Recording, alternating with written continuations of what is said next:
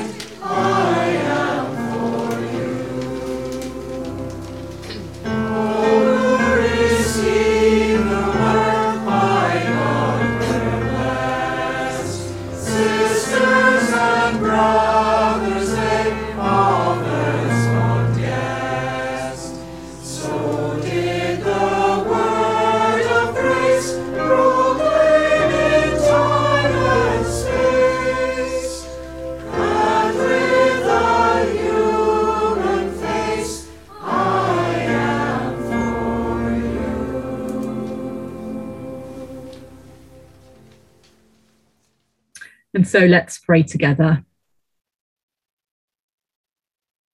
We come to you, the God who says, I am for you. To the God who says, I am who I am, and I will be who I will be.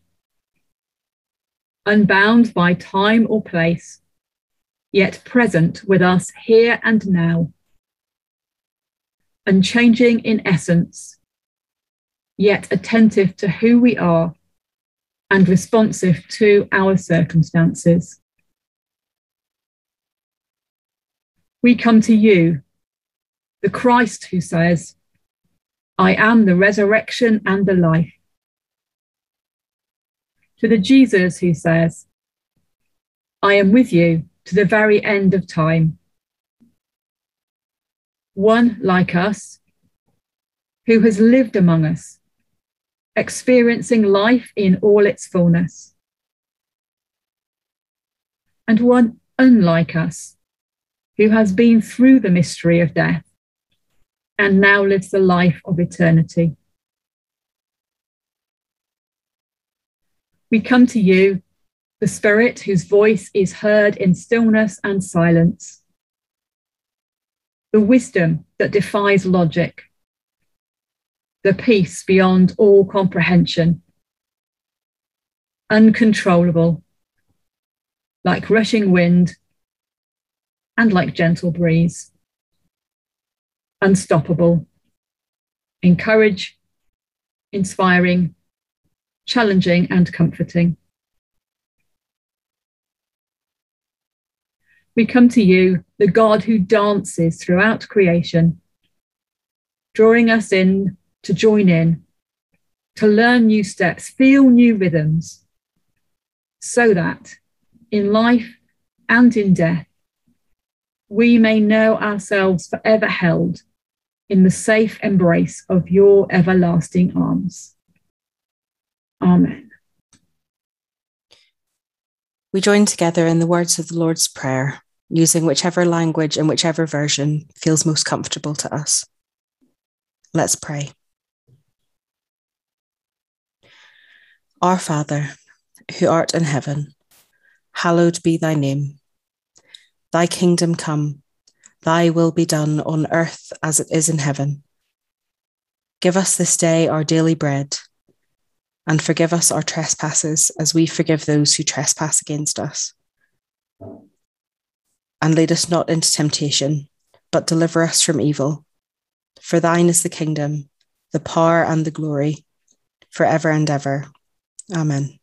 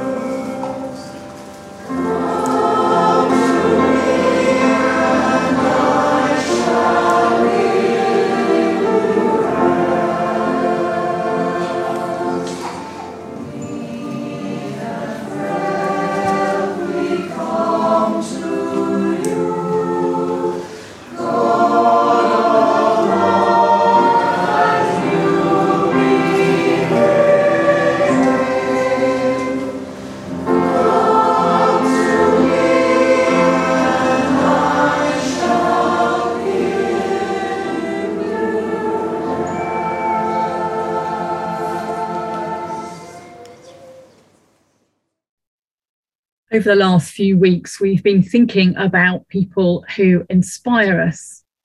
We started off looking at those in relatively recent history with Frederick Robarts and Edith Gates. And then last week, we thought about some more contemporary people, Professor Mathy and Terry Waite, and made a couple of other connections. Predominantly this morning, we're going to be thinking about those who have gone ahead of us into God's eternal presence but as a link, we're going to hear briefly from Anto about somebody who inspires her. Thank you, Anto. Good morning, church. Now, of course, I'm probably biased, but to me and hundreds of residents in the Bahamas, my 85 year old father, Warren Seymour, staunch Christian and former catechist, is an inspirational living saint to us. Catechist I remember when I was in primary school, an older sister mentioned that my father had been a catechist at Andros Island, Bahamas, and I had no idea what it was, but it sounded oh so sophisticated, important, and cute. So my father was recently honored in the Bahamas for his contributions to society in spheres including chess and other sports. He's known as the father of chess in the Bahamas. Education, he's a former headmaster and a sterling math educator, unionism, church, music, and family life.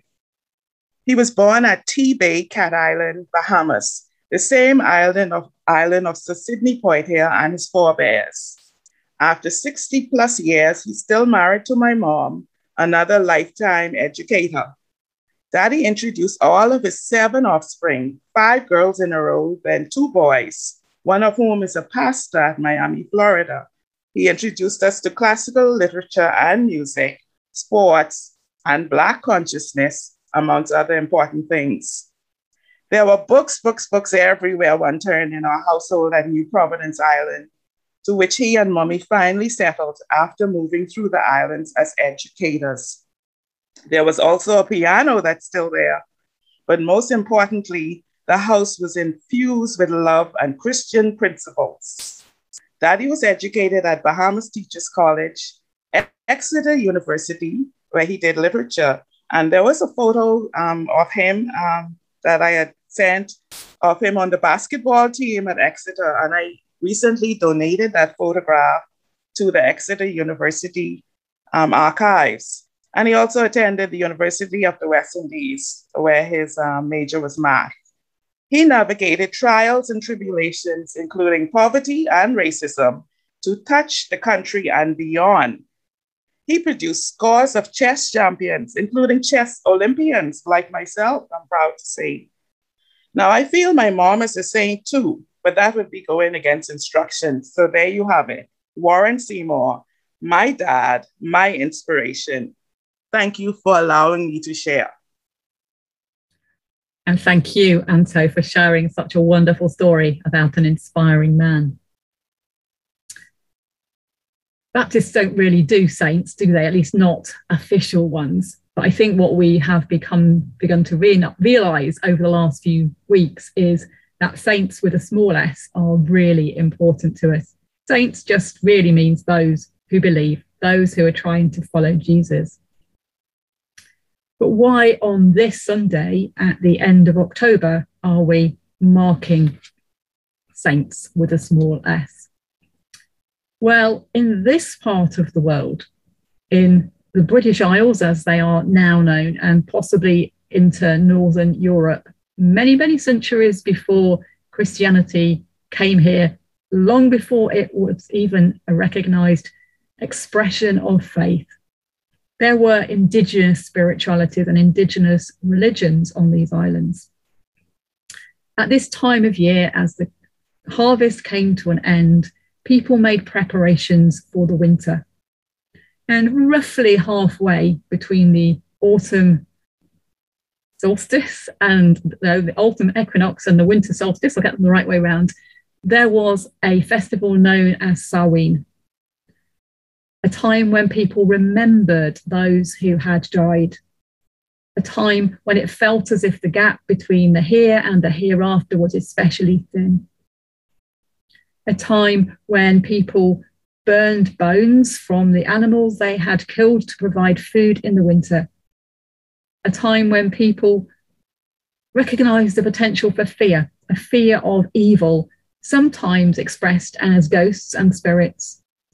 And so would light that use fires and light lanterns and carve grotesque figures into turnips because pumpkins had long would never reached these shores at that point to try and drive away the evil when Christianity came along, it kind of wanted to capture something of that festival, but to rebrand it. Things seem to get rebranded a lot nowadays. So Halloween was the Christianized version of this pre existing festival of Samhain. All Saints, which is marked on the 1st of November, honours those who officially get the title of saint, at least in the Roman Catholic Orthodox and more recently Anglican churches. And All Souls, which is marked on the 2nd of November, is an opportunity to remember the ordinary people of faith, the people like you and me, the people that we will be honouring this morning. So today's service is not going to have too much input from me. Rather, we're going to listen to some words from the lectionary readings for All Saints and All Souls, and then have some space to reflect with some music. I will offer a very short reflection, and then we will move into our remembrance and our communion. So let us listen now for the word of God in Scripture, beginning with some words from the prophet Isaiah. Isaiah 25, 6 to 9. The Lord all-powerful will give a feast for all the people on this mountain. At the feast there will be the best foods and wines. The meat will be good and tender, the wine pure and clear. For now there is a veil covering all nations and people. That this veil is called death. But death will be destroyed forever, and the Lord God will wipe away every tear from every face. In the past, all of his people were sad but God will take away that sadness from the earth. All this will happen because the Lord said it would. At that time, people will say, Here is our God. He is the one we have been waiting for. He has come to save us. We have been waiting for our God, so we will rejoice and be happy when He saves us. Psalm 24 پادشاه بزرگ زمین و هر آنچه در آن است از آن خداوند می باشد او اساس و بنیاد زمین را بر دریاها قرار داده است چه کسی می تواند به خانه مقدس خداوند که بر کوه واقع شده است راه یابد کسی که پندار و کردارش پاک باشد و از نادرستی و دروغ بپرهیزد. خداوند چنین کسی را نجات بخشیده برکت خواهد داد و او را بیگناه اعلام خواهند نمود. اینانند کسانی که همیشه در طلب خدای یعقوب می باشند و مشتاق دیدار او هستند. ای دروازه ها سرهای خود را بلند کنید. ای درهای قدیمی اورشلیم کنار بایستید. تا پادشاه جلال وارد شود. این پادشاه جلال کیست؟ خداوند است. خداوند قادر مطلق خداوند فاتح همه جنگ ها ای دروازه ها سرهای خود را بلند کنید. ای درهای قدیمی اورشلیم کنار بایستید تا پادشاه جلال وارد شود. این پادشاه جلال کیست؟ خداوند است. خداوند قادر مطلق. آری. اوست پادشاه جلال Revelation 7 9 to 12 I looked again I saw a huge crowd too huge to count everyone was there all nations and tribes, all races and languages. And they were standing dressed in white robes and waving palm branches. Standing before the throne and the Lamb and the heartily singing, Salvation to our God on his throne, salvation to the Lamb. All who were standing around the throne, angel, elders, animals, fell on their faces before the throne and worshiped God, singing, Oh, yes, blessing and glory and wisdom and thanksgiving. Honor and power and strength to our God forever and ever and ever. Oh, yes. The final reading is from Matthew chapter 5, verses 1 to 10. When Jesus saw the crowds of people there, he went up on a hill and sat down. His followers came and sat next to him. Then Jesus began teaching the people. He said, Great blessings belong to those who know they are spiritually in need. God's kingdom belongs to them. Great blessings below belong to those who are sad now. God will comfort them. Great blessings belong to those who are humble. They will be given the land God promised. Great blessings belong to those who want to do right more than anything else. God will fully satisfy them.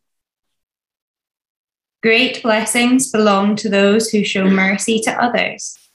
Mercy will be given to them. Great blessings belong to those whose thoughts are pure. They will be with God. Great blessings belong to those who work to bring peace. God will call them his sons and daughters. Great blessings belong to those who suffer persecution for doing what is right. God's kingdom belongs to them.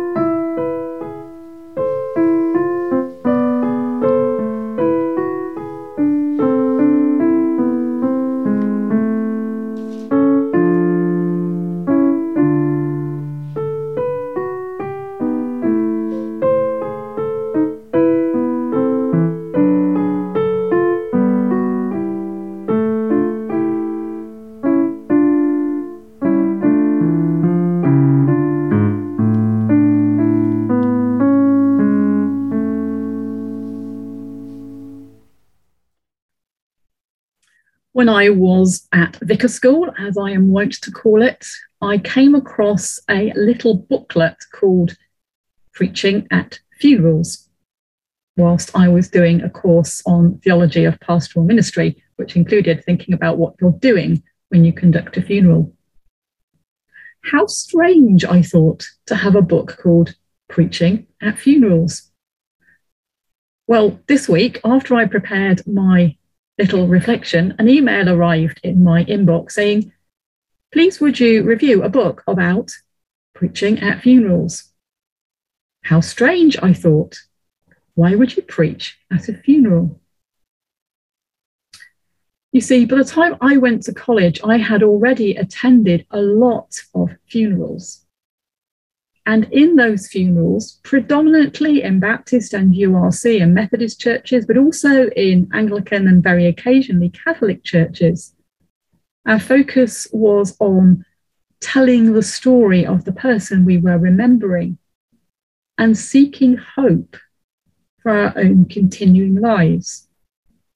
The idea of a sermon, of preaching at a funeral, had not been part of my experience and so as I began to think through my own theology of funerals, of what we were about, and of what it was I was entrusted and privileged to speak to, it certainly was not preaching.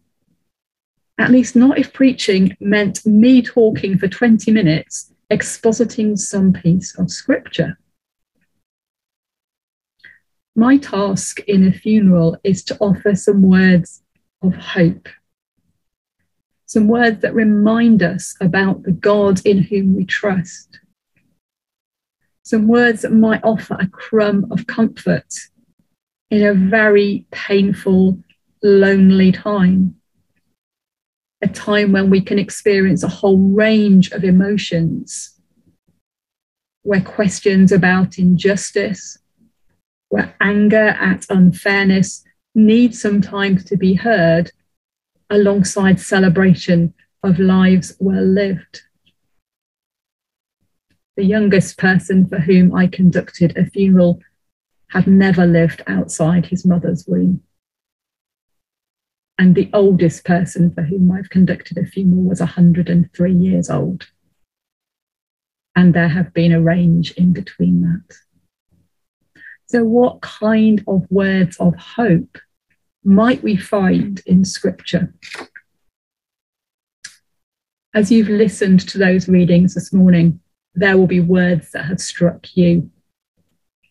And I'm not going to suggest for a millisecond that anything that I offer is more relevant or more right than those. But God speaks to each one of us in our hearts as we need. The prophet Isaiah seems to me to preempt much that is written in the book of Revelation about what eternal life might look like. This same image of a banquet where people of all races and nations gather together. But what struck me, especially in the translation that we use today, was a description of death as a veil for me, that captures something that the ancients of these islands already understood. The distance between here and there is as thin as a veil. And one day that veil will be torn aside. In fact, in one sense, as Christians, we believe that has already happened because Jesus has been through death and has risen again. The power of death ultimately has been destroyed. Even if in the here and now it is still very real and very painful.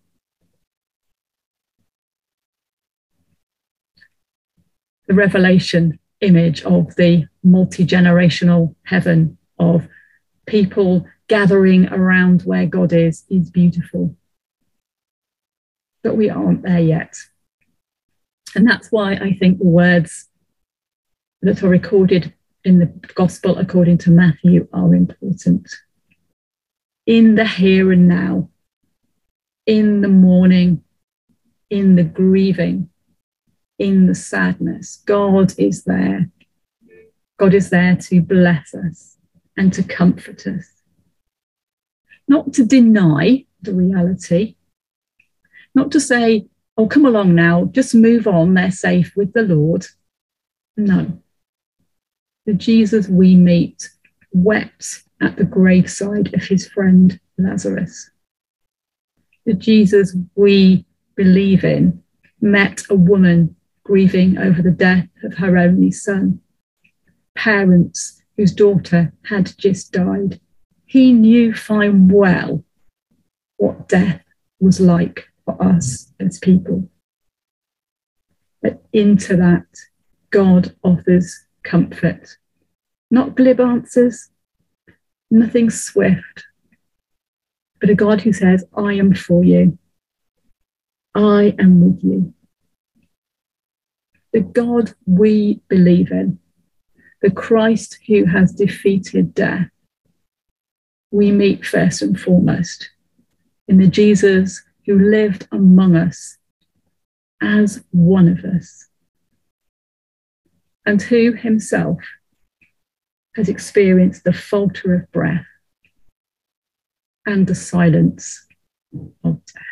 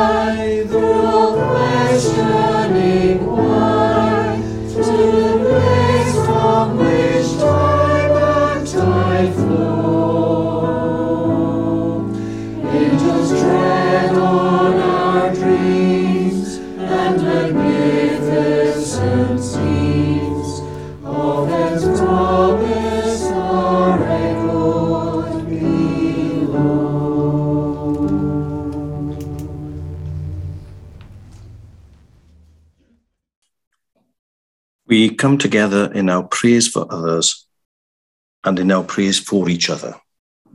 Let us pray. Lord of all hopefulness, Lord of all joy, be there at our waking and give us, we pray, your bliss in our hearts, Lord, at the break of the day. Heavenly Father, as we remember all saints and all souls, we bring to you this morning all those who have gone before us, those who have nurtured us within our families, those who have nurtured us in our faith lives. We bring to you those who have gone before us and those who are with us today, who've inspired us, taught us, guided us, watched over us, and picked us up when we fall, encouraging us to keep going even when we make the same mistakes. Heavenly Father, as we remember all saints and all souls, we bring to you this morning all those who grieve for their loved ones, no longer with us, and for those who, all alone, have no one to grieve for them at the end of their days. We bring to you those who grieve without end, for those who have taken their own life, the enduring hurt of the constant question, why? But the answers never come. We bring to you those who grieve, the anguish that they cannot forget the petty squabble that was the last conversation with their partner before his sudden death. We bring to you this morning the teenager quietly opening the birthday card, the card and the message inside, as every year, written more than 10 years ago by the mother he barely remembers, a birthday message for his future that, she, that, he would, that she would never see.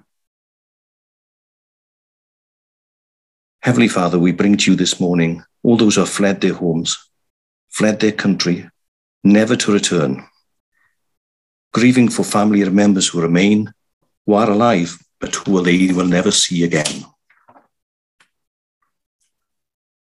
We bring to you this morning the homeless man, ravaged by self loathing and addiction, lost to his family. They grieve for him, not even knowing if he's alive or not. We bring to you this morning the unpaid carer provided constant care for the family member devastated by dementia, grieving for the person he once was. A fleeting smile of recognition is a glimpse all too brief of the loving man he once was.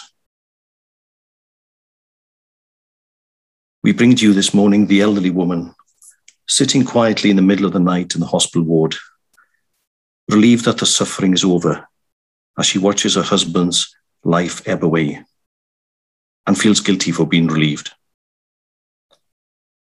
She shares a cup of tea and burnt toast with a healthcare assistant.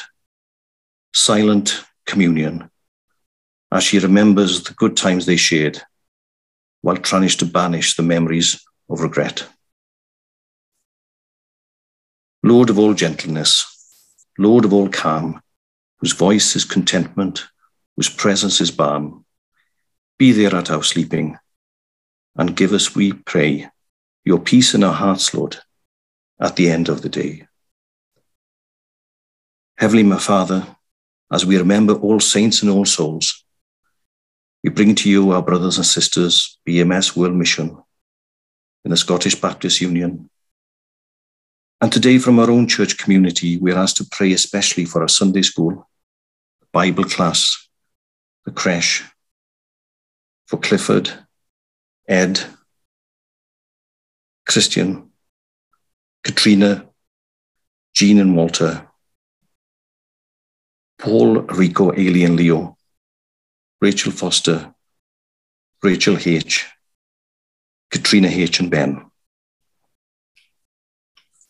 Heavenly Father, at this time of all saints and all souls, we remember your Son, his sacrifice for us, and his resurrection into new life, inspiring us, wiping away the tears, is with us at our waking and with us at the end of our days, and who gives us new light, richer, fuller be, through the love that will not let us go. This we pray. Amen.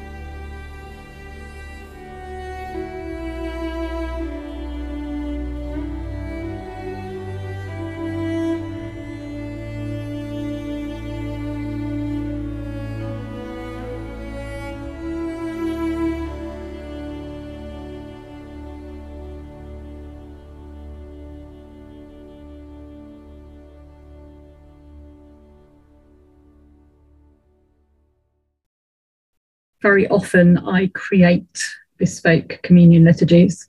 It's something I enjoy, but it isn't always the right thing to do.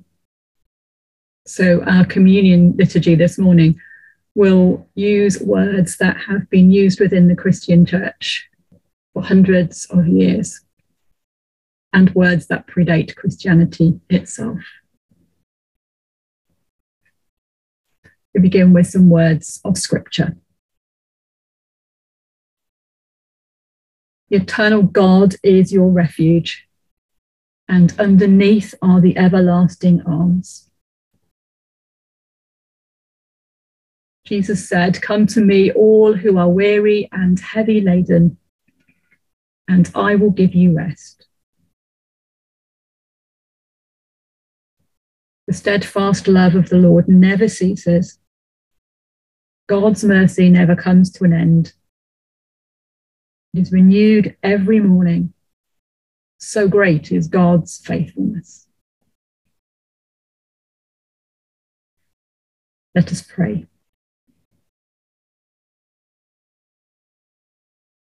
We do not presume to come to this your table, O merciful Lord, trusting in our own righteousness, but in your abundant and great mercies. We are not worthy so much as to gather up the crumbs under your table. But you are the same Lord whose character is always to have mercy. Grant us, therefore, gracious Lord, so to eat the flesh of your dear Son, Jesus Christ, and to drink his blood, that our sinful bodies may be made clean by his body, and our souls washed through his most precious blood, that we may evermore dwell in him and he in us. Amen.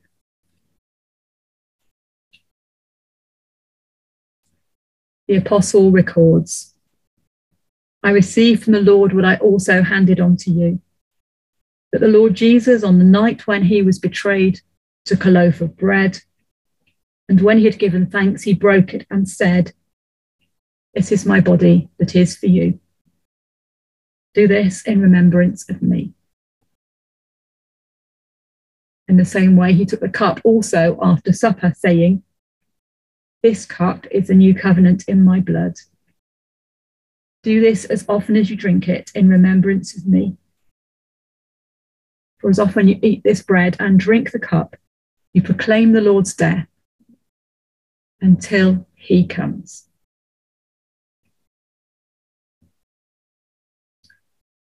We pray our thanksgiving. Blessed art thou, Lord our God, King of the universe, who brings forth grain from the earth. Blessed art thou, Lord our God, King of the universe, who brings forth fruit from the vine. As we break bread, as we drink wine, and as we remember, may we be refreshed and renewed for lives of service. Amen. Jesus said, This is my body broken for you. Let us eat with thanksgiving and remember.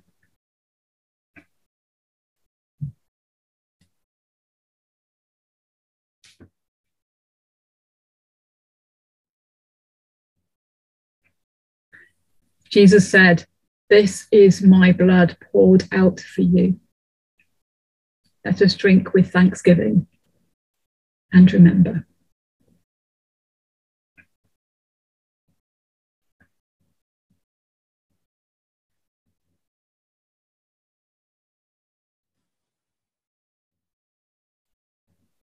Dying, you destroyed our death.